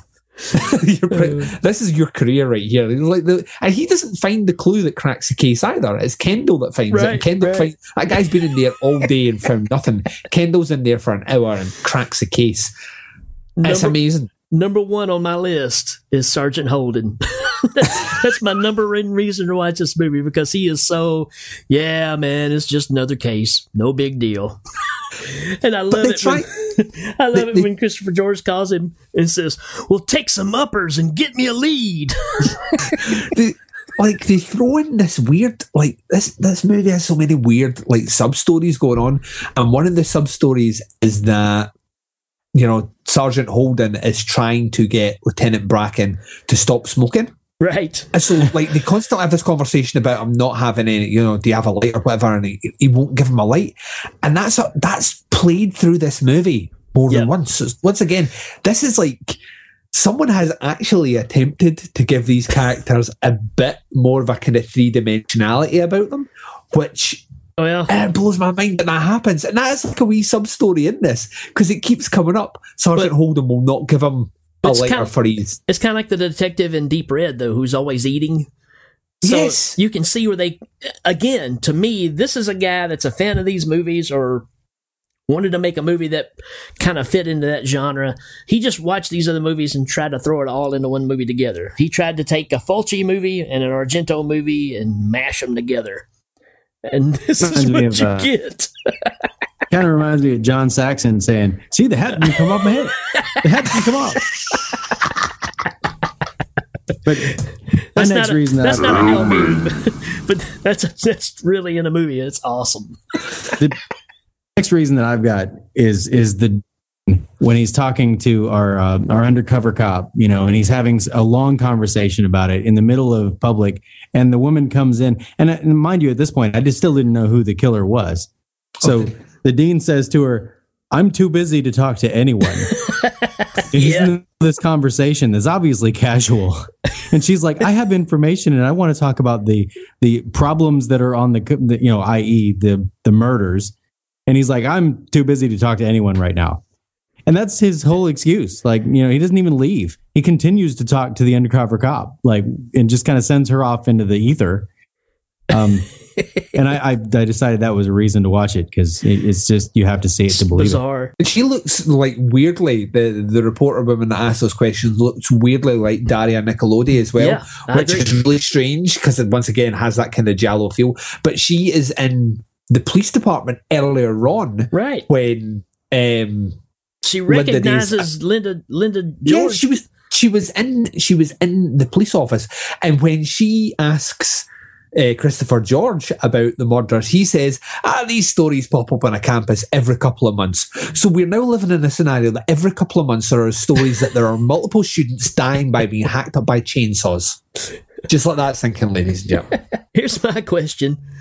Uh, you know, the girl's out playing tennis by herself on the court, hitting all the balls to one side, then running the other side and hitting them back across the other side, playing, and then all of a sudden the music plays. She gets upset. And apparently, when they play the music, it means it's time to take a shower. I haven't figured out the connection here of she hears the music and gets very upset, and it's shower time. Well, you know, th- that's what they do on college campuses and athletic programs.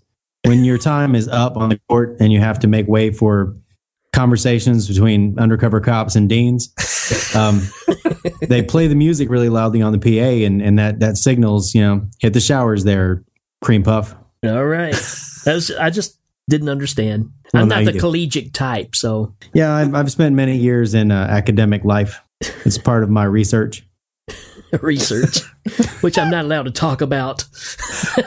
Actually, we, I, don't, we don't discuss I can't talk right now to anyone.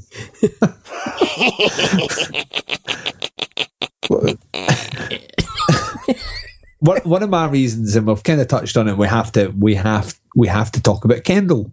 Right. Um, Kendall is a strange, strange character when you when you put it out. So he's a bit of a ladies' man. We're led to believe, but there's a line and I've forgotten what it is, and I hate myself right now. Um, when he's in the bed with the girl who wants more sex from, and I can't remember what she says, is one of the worst sex lines ever. Yeah, And she says you can you can gag me and then I won't make noise, something like that. If And we that's just do it during the- again. It's during the whole frontal male nudity scene too. He's Right. all he's out there. Yeah. Yeah, he he he, he whaps it out, um, and uh, but he's like so he's a ladies' man, but there's like he apparently strikes out with quite a few ladies, but he kind of inserts himself into the conversation kind of early in in the movie, in that he's the one that kind of helps Willard be caught. And then, as soon as Lieutenant Bracken interviews him, Bracken's like that. This guy could be future police force material, maybe. Um, so he's then brought in as the only person that now knows that Linda J- Linda Day is undercover out with the faculty staff.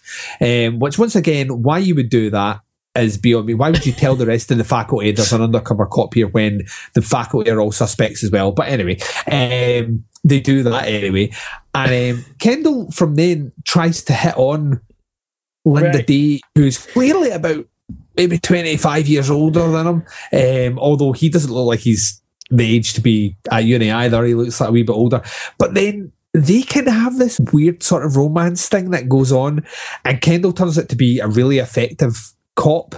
Kinda, uh, because the rest are ineffective, which makes him by proxy effective. Right. And he's just a weird character because, like we were saying in giallos, you always, it used to be in, in giallos, it would be whoever the foreign person was in Italy would be involved. They would either see something they weren't supposed to see, or they would be involved. One of their friends would die, or something would happen, and they would find themselves part of the police procedural, but they would never become part of the police force. and this movie, Kendall becomes part of the police force. Got him going through Um, secret files. He's just going through everything. Yes, they, they, they give him access to the entire police archive. They buy him some Wendy's. He's eating eating a Wendy's cheeseburger. You know, It's it's it's strange, and to take things into account as well. This movie is supposed to be shot in America. It was shot in Spain. It's clearly shot in Spain. The university campus does not look American. It looks Spanish.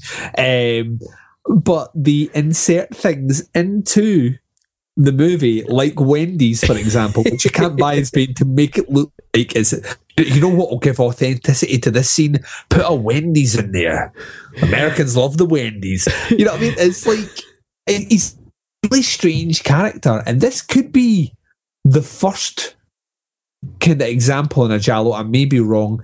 Where at the end things don't turn out all right for Kendall. Kendall actually suffers a fate some would argue worse than death at the end of this movie. Not only is he traumatized bec- because a body falls out of a like a, a mishmash pieced together body falls on top of him, which actually terrifies him.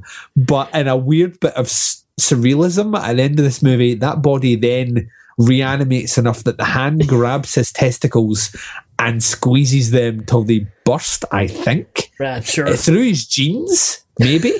Kendall, in theory, should be the character that we follow with, that we Right. associate with through the investigation. But that never really pans out because we don't spend that much time with Kendall. We end up spending time with everyone else. That you never really connect with that character. And at the end, he, like I say, he gets the. Yeah. He becomes get- a soprano. Yeah.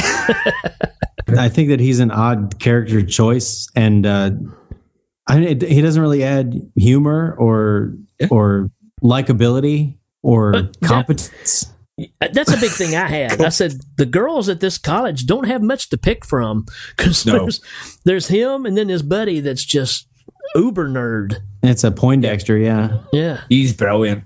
He's like, see when he scares someone with the mask. the Halloween mask. It's on my list.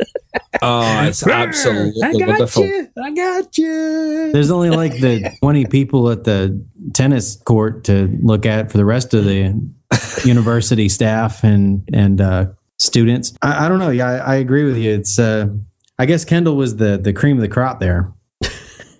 Kendall looks like a really poor man Steve Guttenberg as well. Yeah. It looks like a really bad Mahoney. And speaking of cream, I wanted to bring this up. Segue. Oh god. nice. Uh, the whole coffee scene with the killer. That's amazing. How do you how do you like that? Oh, no sugar, lots of cream. He don't put anything in there but, but this drug. And she never once says, "Hmm. oh, you want some more? uh, I'll go make you some more." It's, yeah, it's the fact that she finishes it like it's. He, he, when he goes back into the kitchen the second time, he can't remember where he's put the drug. So he goes back in, he puts the cup down, he's trying to make this frantic second cup of coffee, and he's like, "That open this cup, it's not in that cupboard, this this cupboard, right? Two drops, was it two drops? I can't remember, three drops maybe." And it's it's it's it's it's, hila- it's hilarious. It's really actually is. the thing about this movie is at times it's unintentionally some of the funniest like you, this to me on some level you could class pieces as a horror comedy because of how much nonsense here that makes you laugh but it's all unintentional um, and the, they do it these scenes I, I i don't know what they're aiming for other than humor like I, I don't know how you do this in any other way that you don't think audiences are just going to laugh at this man. It's Yeah. like the the the the the gloves to the killer uh, trying to hammer these jigsaw pieces in. That to be humorous. I mean, there's no way to look at that scene as malicious. It has to be humorous. So they have all these scenes like in here, and that's brilliant. And God bless Linda Day George, but her paralyzed acting is terrible. is actually terrible. It's so so bad. She's just lie still, but keep moving my mouth. Like that's not how that's not how those drugs work. You you know that's oh. it's so so bad, so bad, but so amazing. Oh, I have to give it credit though, because the the one scene to me that stands out in my mind is is when he's chasing the girl off the tennis court after she's had her shower, which she's running like Danny said earlier with just no shirt. Everybody's naked most of the movie. And, and she goes in the like the locker room or whatever it is, and he comes through there with that chainsaw and, and like rips her right in half. The gore scene there was always the image that I have when I think this movie where they Yeah. look in there and she's like in half and Yeah. the blood's everywhere. I mean, it's it's over the top and looks pretty good. It looks really good. Yeah, no doubt. She wets herself as well, which Right. is striking. It's that that's a striking image. I mean, there aren't many movies that you see that in. I, th- I think prior Yeah. to this, Less the movies that you yeah. it are like exploitation movies that are designed to shock, and the fact that they put that in this movie is this weird. Once again, it's what, what was the movie aiming to do? What's it, what, what's the filmmaker's intention to, to to put something like that in there? If it's not too shock, um, and you're right that that gore effect is one of those. It's, it's when you watch this, you're just like, this is it is legitimately one of the goriest Right. slasher movies ever made, and Right. it, it's it's weird that it comes in a movie like this, and it, it- people don't remember it as being that. It's only when you watch it again you're like, there's a lot of fake blood flying around here. Yeah, It's strange. Yeah.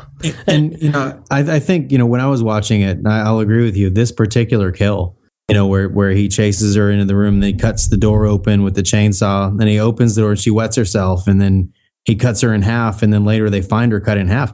I mean, it, it was the best done thing that they did in the entire movie. Oh, without Yeah, a doubt. I agree with that. Yeah, Except for the fact that the killer cuts that hole in the door. It's big enough to drive a bus through just to open the door. Yeah, He Oh, could it's just cut a little section out, you know. Yeah, and she's of course she's screaming like on the other side of the door hysterically. Right. Um, but yeah, and, and then without that scene, you don't get Christopher George going. He cut that poor girl in half while she was still alive, uh, which is horribly overdubbed. And once again, sounds like it's come from a different movie. Danny spot on. It sounds like someone else has maybe said that sentence. Right. Um, but you, you've got that in there. It's it's it's it's it's strange. It's, it's really really strange. But you can add additional things. This movie opens in the strangest strangest way. Boston, nineteen forty two, and we have this kid putting together a jigsaw, and his obviously borderline hysterical mother comes in and notices that it's one of these novelty nude jigsaws and then she starts just wailing on him absolutely hammering him. And then she finds like porn mags that have been stashed away as well and all these things and she's like just it's your father's this is all your father's stuff. And you're useless. You're going to turn out to be a pervert like your father. Um, and he to his credit, takes an axe to her, and it's you would just think we would see like a- an axe come down in that bit. No, this movie lets you see axe connect with head about two or three times, Yeah. and then we jump to police officers outside trying to get in, and when we then jump back into the room, he's sawing his mother up. We Yeah. see him covered in blood with a saw, you know, sawing away through limbs, and then he gets away with the whole murder but hiding him. Yeah. Yeah. so, and a locked house, which no one has access to, which means there's there's only two people in there. He hides himself in a cupboard because he's hidden himself from the killer whilst being saturated in his mother's blood. And the police officers don't think anything suspicious here. it's, All right. it's oh, brilliant. All right, so I'm gonna I'm gonna break it down. We've got we got our reasons to watch the movie. So so Duncan's first reason is, is Mary, right? Her name is Mary, the the Yeah, uh, the cop from the and her amazing acting performance and uh, and and her beautiful uh, visage. I've got uh, my first reason was Willard, the the uh, the crazy groundskeeper, because uh, he because he's a crazy groundskeeper, and What you got to have need? that. Uh, also known as red herring. Um, Rick's first reason was the was the repetitive weird music that that uh, that carried through the whole thing and really gave you the whole suspenseful, mysterious feel. I've, I've got the second reason. Um, Duncan's is the kung fu um, trainer of nowhere and attacks uh, one of our main characters, and then you know blames it on bad chop suey. Um, my, my second reason was uh, extended jazzercise scenes. Um, and and Rick's uh, second reason was the waterbed sequence, which you know, as the waterbed is mentioned several times, it is then used in a, in a rather grisly murder near the end of the movie. In Um, slow mo. In yeah, well, I mean that that scene goes on for a while. I'm not sure if it was slow mo or if it was just long. Alone scene. um, uh, Duncan's third reason is that that it's a giallo movie, and also he mentioned the tag the taglines of uh, "It's not what you think." Is that what the tagline was? no, Was- it's exactly, what you think it is. it's exactly what you think it is. Ah, see, I didn't see the taglines. I, I like taglines, and the other to have to go to Texas to have a massacre, and so I thought those were worth mentioning along with the giallo movie um, Epiphany on that one. Uh, the my third reason was uh, the dean saying, "I'm far too busy to talk to anyone" while he's talking to someone, um, and the uh, the third reason that Rick had full throwdown with uh, with Mongo, aka Willard, the groundskeeper guy. Um, you know, where they're basically trying to take down the creature, the balloon, with uh, breaking boards and eschewing their guns until the end, where they, of course, yell, um, "Hold it, or I'll blow your brains out." The the fourth reason, which is about where we are uh, before we started moving around a little bit, is uh, you know Rick had uh, Sergeant Holden, Yes. the the uh, the Leslie Nielsen uh, Frank Drebin cop who wants his buddy to quit smoking and can't find evidence even after he's been looking for 23 hours. just that, the uh, fact of at that point too, he just he gets off the phone. Okay, hangs up and goes. Yeah, it's the uh it's the counselor. He just throws his jacket on. Yeah, uh, it's him. He changed his name. And my fourth reason, which which I didn't really get to, it's a decent mystery. There are a whole lot of eh, pretty much anybody could be it. You know who the killer is because you saw them as a child, but you don't know who they grew up to be. So uh, I- think that was done pretty well as far as like keeping you guessing. I was just gonna say Duncan's next reason was Kendall, who who absolutely is a reason to watch it. Our uh, our untrained cop phenomenon, and then we'll uh, get back to the discussion.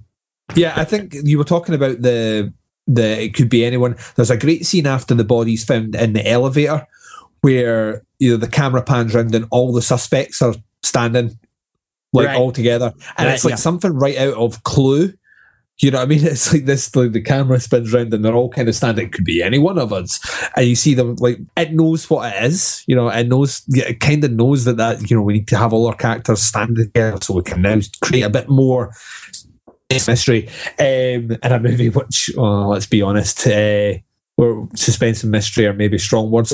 Um, my last reason, because like I say, I could literally talk about this movie for about seven hours, and whilst I would be happy, no one listening to it will be happy.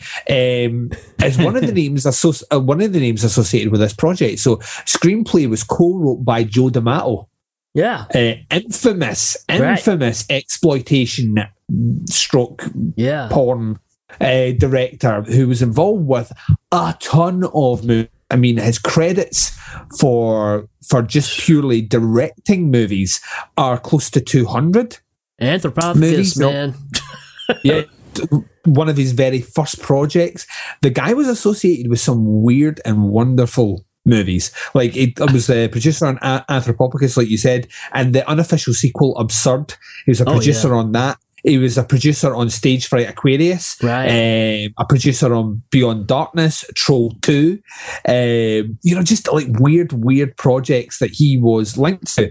He's also credited in, in, in screenwriting a, a lot of movies as well. How that works, I don't know. Whether he took a part. It's like the Italian Corman. I mean, he was It is, everywhere. that's exactly who he is. Yeah, it's exactly who he is. He's the he is the Italian Roger Corman. He did everything, every style of movies D'Amato was involved with. He eventually became just a, like a porn director. I think that's I think he has a movie called 120 120 Days of Anal, uh, which is I'm I'm not entirely sure what that movie's about. But part of me wants to find out. Um, but his, his involvement. I don't know if that is a helming. uh, me really wants to. But what there's two reasons. Like, so one, his name being attached to the project is weird, and uh, and at the same time, it kind of makes sense. He did a lot of exploitation, a lot of genre cinema, which was just really quickly made, very very cheap. You put it out, making like maybe five movies a year and just doing that. But what the the, the thing that gives it this extra little special bit is the fact that he went under a pseudonym to be involved with this project, and his pseudonym is John Shadow. Clearly a fake name. He's either a, he, it's either a fake name or he's a private detective from the 1920s. As you know, like this, this could be a case for John Shadow. You know what I mean? That that sort of idea. It's yeah, but his name being involved with it just is Right. the is the the the Well, frosting on top of the muffin. as it we like actually makes a lot more sense of frosting on top of the muffin. that's from an that's from another podcast, folks. but it's, it, it totally makes sense when you see it. it like I have to say, watch this movie, and at the end, I was to say Joe D'Amato was involved with it. You're going to go, of course it was. right. It course ma- it was. well, it makes a lot more sense now. I, I didn't even Yeah. put that together either. Because Yeah. he had he had like twenty pseudonyms, anyways. So He has. He's uh, uh, one of the most active um, careers of anyone ever. He was a- a producer, a writer, a director, an actor, um, and I think when you combine everything together that he's done, you're talking in the region of about 500 yeah, different appearances and things that he's done in cinema. It's insane, and not a lot of it is good. Um, Right. yeah. But he, yeah, he's attached to this project, so that's one reason definitely to check it out. Ah, I learned something. All right. Anybody got any else, anything else they want to air out before we go to a rating? So I I did want to point out that the detective at one point says, you know, hey, it isn't by the book to let Kendall in here. And he says, the book says, get the killer. That's funny. I just love this cop book. I just love this cop book being handed out, and it's just like the first line. It's not uphold, you know, up uphold the law, protect the public. It's just the book says find the killer. That's page one of your police manual. Find the killer. I, I think it definitely is worth mentioning to anyone who hasn't seen this that the last scene of the movie is is worth watching the movie for, or at least Oh yeah. the last scene of the movie is worth catching. It was mentioned earlier that a you know a Frankenstein uh, woman has been sewn together and she falls on someone, and as she's being carted out, she strangely reanimates to to mutilate our uh, erstwhile hero's genitals. Um, and man, it seems like I should be making that up. No hell Ming. Yeah, Yeah, that's yeah. that's that's how you end this movie. So Right. when you, like I say, every time you think you've seen the most absurd thing in this movie, it leaves you with one of the most absurd twist endings to a It's a movie ever. twist. And, and you're like generally a movie like this, even a giallo would go as far as to explain it that's a dream. It doesn't. It just leaves you with.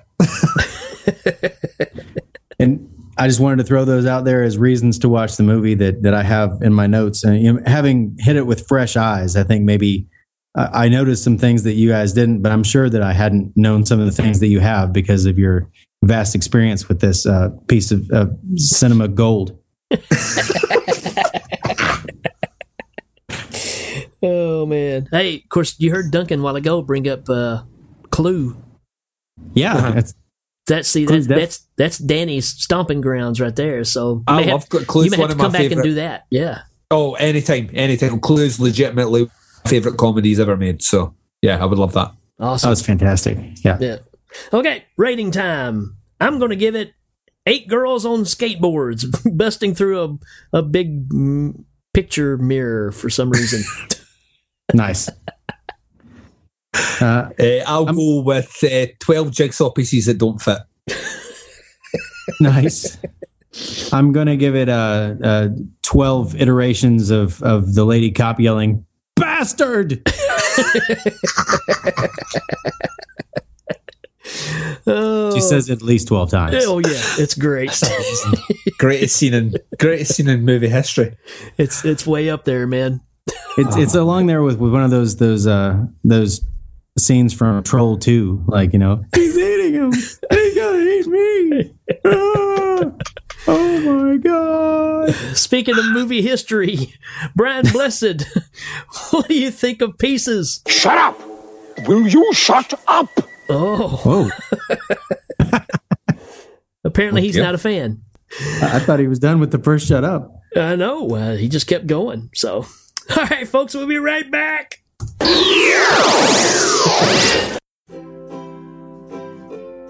Are you seeking higher education? Hard to find courses such as advanced jigsaw puzzlery, practical kung fu, anatomy with real human remains, some unidentified, some fresh. Jazzercise your way to health for a half mile into our subterranean bathrooms. Our campus is well maintained by a live in groundskeeper. Don't forget to visit our new waterbed in the rec room. Our athletic department can't be beat in slow tennis. So don't be a bastard, bastard, bastard. Try Pieces University today.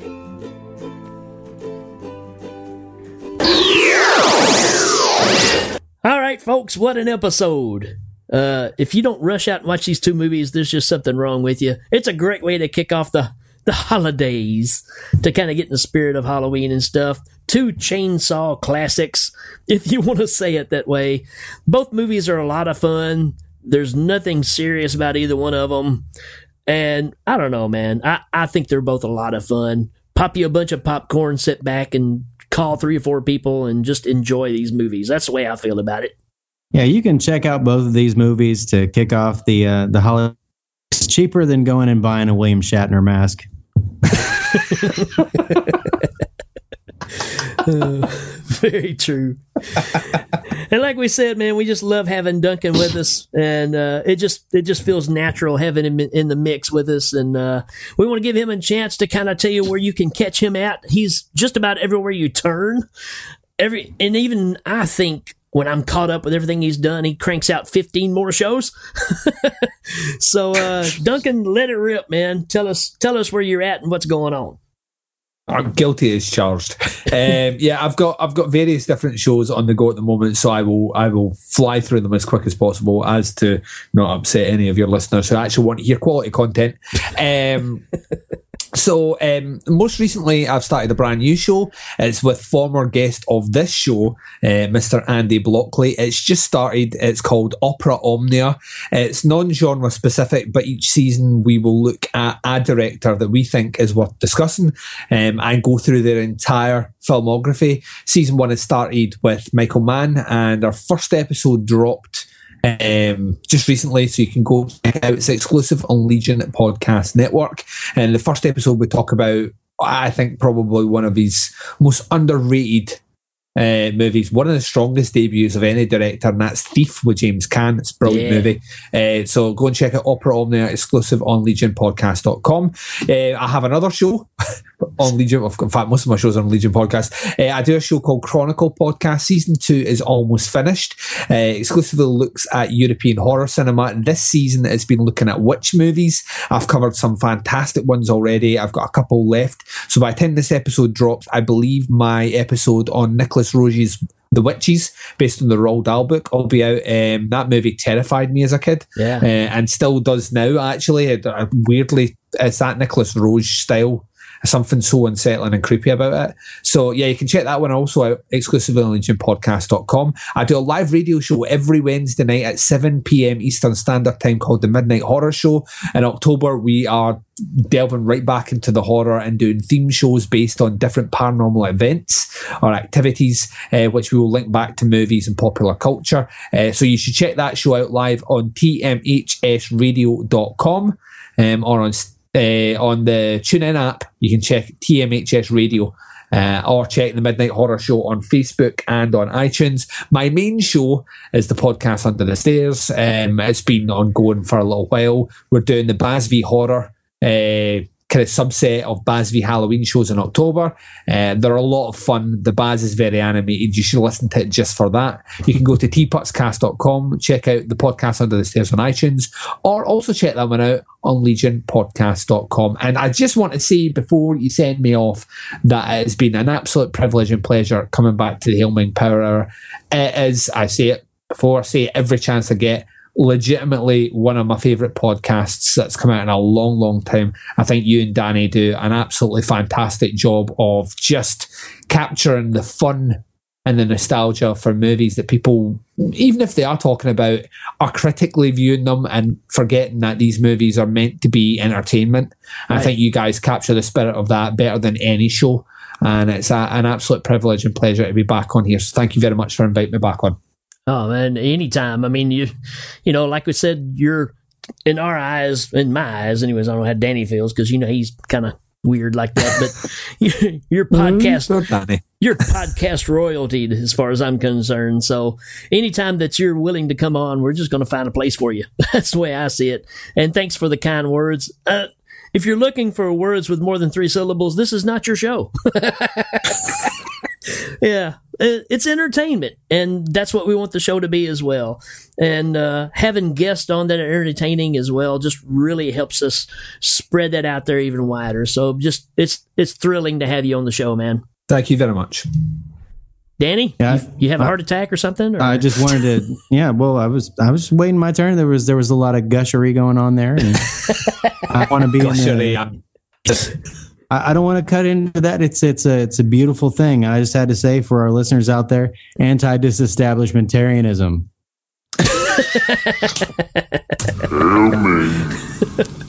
So, like I said last week, we have jumped our iTunes numbers as far as subscriptions and people leaving us ratings and stars from six up to seven. So, we appreciate you guys making the effort. Uh, well, Keep that going, and by the time we reach year 50, uh, maybe we'll have, I don't know, 10, 12 subscribers. So, appreciate that, guys. no, we love each and every one of you, man. And, and this show doesn't mean a thing if you guys aren't listening. I know everybody doesn't use iTunes, but uh, that's just one way, one way you can really help out the show. So uh, do that for us. Do that for Duncan's shows. He's all on iTunes as well. Go in there, leave him some five stars, leave him some good comments. And uh, that's the only way that this thing gets spread out to everybody else, to the masses. And uh, we just appreciate you listening. And we're looking forward to next week when we don't know exactly yet what we're doing, but it's going to be horror related. Right? No, I, I was lost at the rim shot. Shut up, would ya? So for myself, and if Danny's not going to say anything, you got anything you want to say, Knucklehead? I'm out. We'll see you guys later. Duncan, say goodbye, my man. Bye bye, my man. Y'all take it easy.